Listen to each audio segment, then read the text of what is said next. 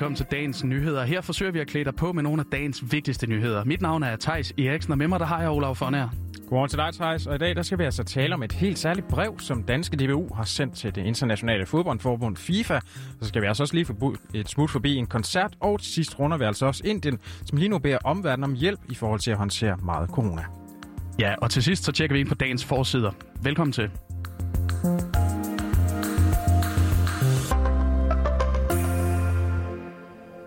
Om et lille års tid, der kan vi altså forhåbentlig sætte os til rette foran fjernsynet, trække den rød-hvide klaphat ned over ørerne og så synge med, når VM i fodbold det finder sted i Qatar. Men Olav, vil du se fodbold for enhver pris? Jeg er lige nødt til at komme med en lille disclaimer, inden jeg svarer, Tejs. Det ved du godt. Jeg går meget, meget lidt op i fodbold, så det vil sige, at jeg ikke vil se fodbold for enhver pris. Nej, og det er jo lidt det her handler om, også selvom man ikke går så meget op i fodbold. Fordi VM i fodbold, som jo finder sted i Qatar i sommeren 2022, har altså været under hård kritik i lang tid, fordi der er så mange foreninger, som mener, at verdensmesterskaberne bør boykottes. Blandt andet fordi, at op mod 6.500 migrantarbejdere, de muligvis er døde under forberedelserne. Og nu melder Danske DBU sig altså også ind i den her debat, og de har netop sendt et brev afsted til det internationale fodboldforbund FIFA. Og i det brev, der har de altså bedt FIFA om at stille større krav til værtsnationen Qatar. Og lad os prøve at høre, hvad DBU's direktør Jakob Jensen han siger om det brev. Det er ikke nogen hemmelighed, at vi gerne vil spille VM. Vi elsker fodbold, og det fineste sted, man kan spille fodbold, det er ved et VM. Men vi giver et klart signal om, at det VM, hvis det skal afvikles i Qatar, som man har planlagt, så er man simpelthen nødt til at få skruet op og forbedre menneskerettighedssituationen, få implementeret den lovgivning, der ligger, få undersøgt de ting, der er sket, og få fremmet de grundlæggende frihedsrettigheder, som er afgørende for mennesker. Thijs, hvad er det så lige, der sker, hvis FIFA de ikke vælger at reagere på det her brev fra DBU? Tja, altså DBU's direktør siger, at det her det ikke er sådan nogle krav. Altså, de vil stadig deltage i VM i Qatar, selvom der ikke skulle ske nogen forbedringer. Altså, vi stiller jo nogle krav i brevet, men vi formulerer jo ikke, at hvis ikke de krav bliver opfyldt, så deltager vi ikke ved VM. Nu sender vi et brev til FIFA, og så ser vi, hvad de svarer os. Så håber jeg, at de kan se, hvor tydeligt vi taler i det brev. Ja, og Olav, altså DBU, de har jo i lang tid nægtet at boykotte VM i Qatar, fordi de mener, at det altså ikke vil ændre på noget som helst. Og nu har de så sendt det her brev til FIFA, og så håber de, at de vil lægge lidt ekstra pres på. Men tror du, at DBU's brev, det kan være med til at skabe en positiv forandring? Nej, det tror jeg godt nok ikke. Det er bare et brev jo, og det er også sådan lidt sent at skrive det, hvad? Et år før det foregår, altså skulle man ikke ud og finde en erstatning allerede. Det skulle man vel have gjort for mange år siden. Det er også det, og så sende et brev med nogle krav, man så ikke har noget, man vil gøre, hvis ikke kravene bliver mødt. Ja. Nå, jamen altså en, der faktisk ser ret optimistisk på det her, altså modsat også, det er Kasper Fischer-Rovig, og han er initiativtager til borgerforslaget Boykot af VM i Qatar 2022, som er et forslag om, at vi skal boykotte VM i Qatar på grund af de her overtrædelser af menneskerettighederne. Og Kasper Fischer-Rovig, han tror, at der faktisk godt kan ske en positiv forandring, så længe der altså er flere fodboldforbund, der gør ligesom DBU. Jeg tror klart, at sådan et brev til FIFA, som DBU de har været underskrevet på her nu, det tror jeg godt kan være starten på noget stort i Europa. Det håber jeg i hvert fald. Især hvis der kommer flere lande med på den her bølge, som DBU de muligvis kan have startet nu, så tror jeg, det er lidt nemmere at presse på med hårdere krav og hårdere konsekvenser, når man ikke står alene.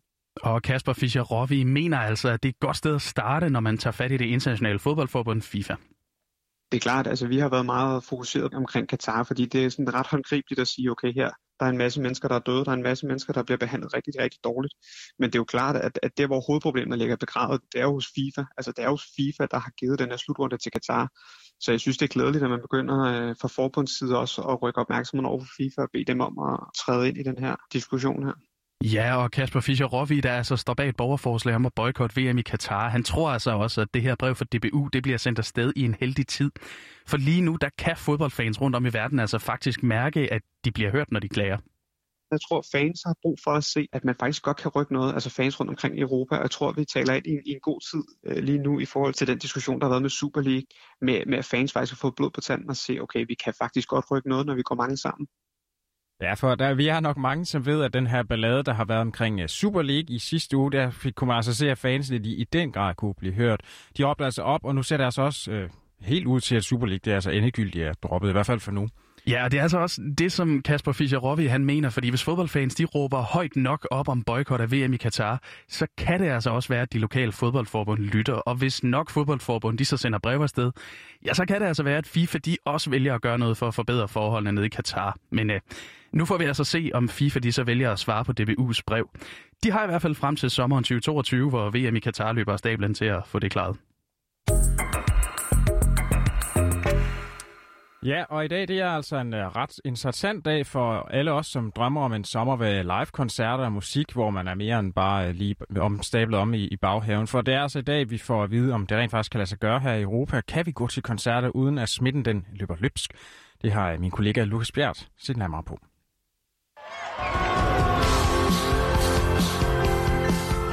Sådan her lød det, da et spansk indie-band gav den gas i Barcelona for en lille måneds tid siden.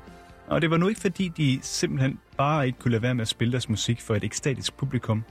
Nej, de blev faktisk bedt om at spille den her koncert. Og ingen ringere end de spanske sundhedsmyndigheder. De ville nemlig undersøge, om det er muligt at afholde koncerter igen, så længe hygiejnen den bare er helt i top.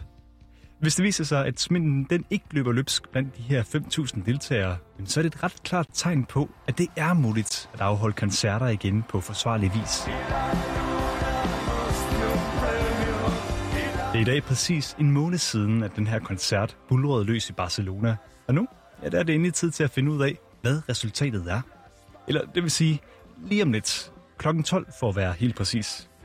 Og hvis det nu skulle vise sig, at den her koncert den har været en succes, at der ikke har været en stor smittespredning på trods af, at de 5.000 deltagere de har danset løs relativt tæt på hinanden, ja, så kan det meget vel være, at du også snart får lov til at headbange som en gal til en svedig koncert her til sommer.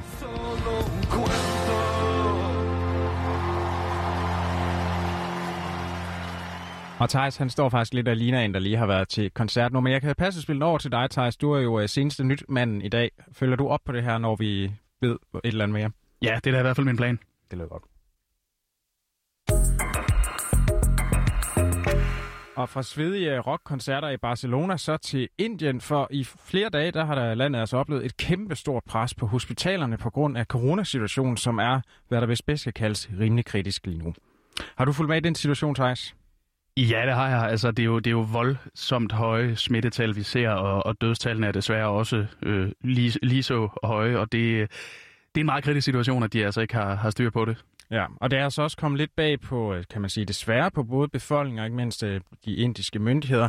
Det fortæller Fredrik Svane. Han er vores ambassadør, Danmarks ambassadør i Indien, og han befinder sig altså i hovedstaden New Delhi. Og han beskriver det som en tsunami og siger sådan her om situationen.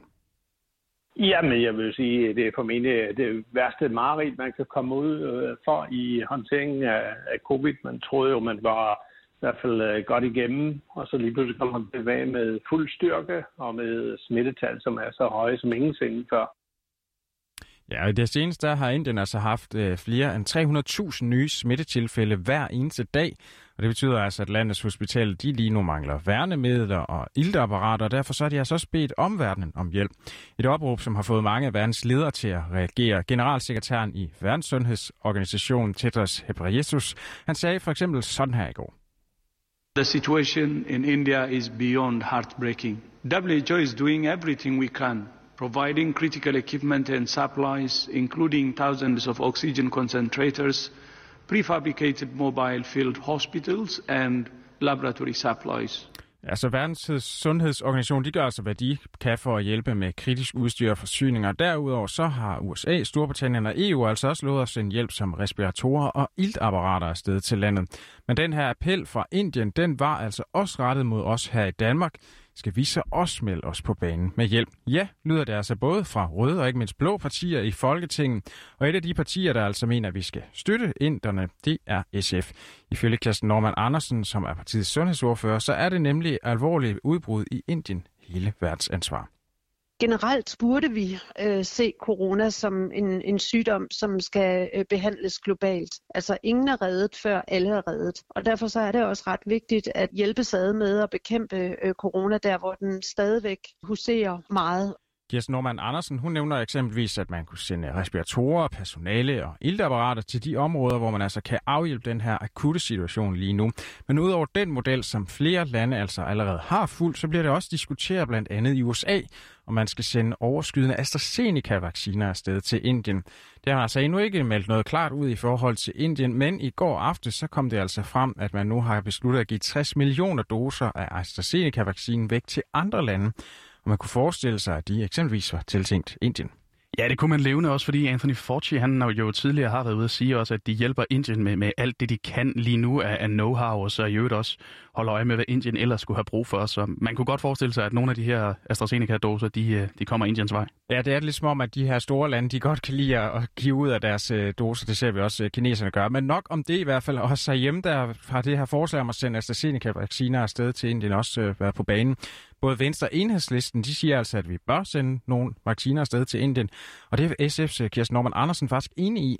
Men hvad Danmark helt præcis vil byde ind med, det skal vi altså lige vente og se de kommende dage. I hvert fald så har udenrigsminister Jeppe Kofod i et skriftligt svar til Ritzau gjort det klart, at de danske myndigheder de lige nu arbejder på at finde ud af, hvordan man kan hjælpe Indien. Og så kan jeg så lige tilføje, at det altså også sker igennem i både WHO, men også gennem EU. Og nu er der altså blevet tid til, at vi lige ser på et par af avisernes forsider. Og hvis vi starter med at kaste et blik på Børsen, ja, så pryder vores statsminister altså forsiden sammen med teksten Mette F. vil have produktion af vacciner i Danmark. Og det handler altså simpelthen om, at statsministeren har planer om at producere covid-19-vacciner her på dansk jord. Hun siger til Børsen, at det simpelthen er et sikkerhedspolitisk spørgsmål, og at vi altså kan vinde meget ved selv at producere vacciner her i Danmark. Mette Frederiksen, hun vil dog ikke sætte et beløb på, hvor mange af vores skattekroner, der så skal kastes i projektet. Men umiddelbart så tror jeg ikke, eller nogen andre formentlig, at det bliver helt billigt. Det har du nok ret i. Også selvom vi jo kunne sælge en vaccinefabrik for 15 millioner kroner. Nå. Ja, det gik fint. Nok om det i hvert fald. Jeg har taget et lille kig på Jyllandspostens forside, og den zoomer altså ind på den tidligere radikale venstrepolitiker Jens Rude. For han har nemlig fået sig selv ind i et nyt parti, og ikke mindst et parti ind på Christiansborg igen, nemlig Kristendemokraterne. Det er altså 10 år siden, de sidst har siddet derinde på Christiansborg. Jens Rude, han har altså sammen med formanden for partiet, Isabella Arndt, lavet et 18 sider langt politisk 2030-manifest, som blandt andet lyder på, at færre skal betale topskat, og at Danmark skal have et vejledende loft på 1000 flygtninge om året, samtidig med, at ulandsbistanden den altså skal sættes mere op. Og det her færdige manifest, det bliver altså præsenteret i morgen, hvor du kan høre meget mere om den sag. Og med det så nåede vi til vejs inde i dagens nyheder. Udsendelsen den var tilrettelagt af Lukas Bjerg og Henriette Kamp. Og dine værter det var Olav Fornær og Tejs Eriksen. Tak fordi du lyttede med.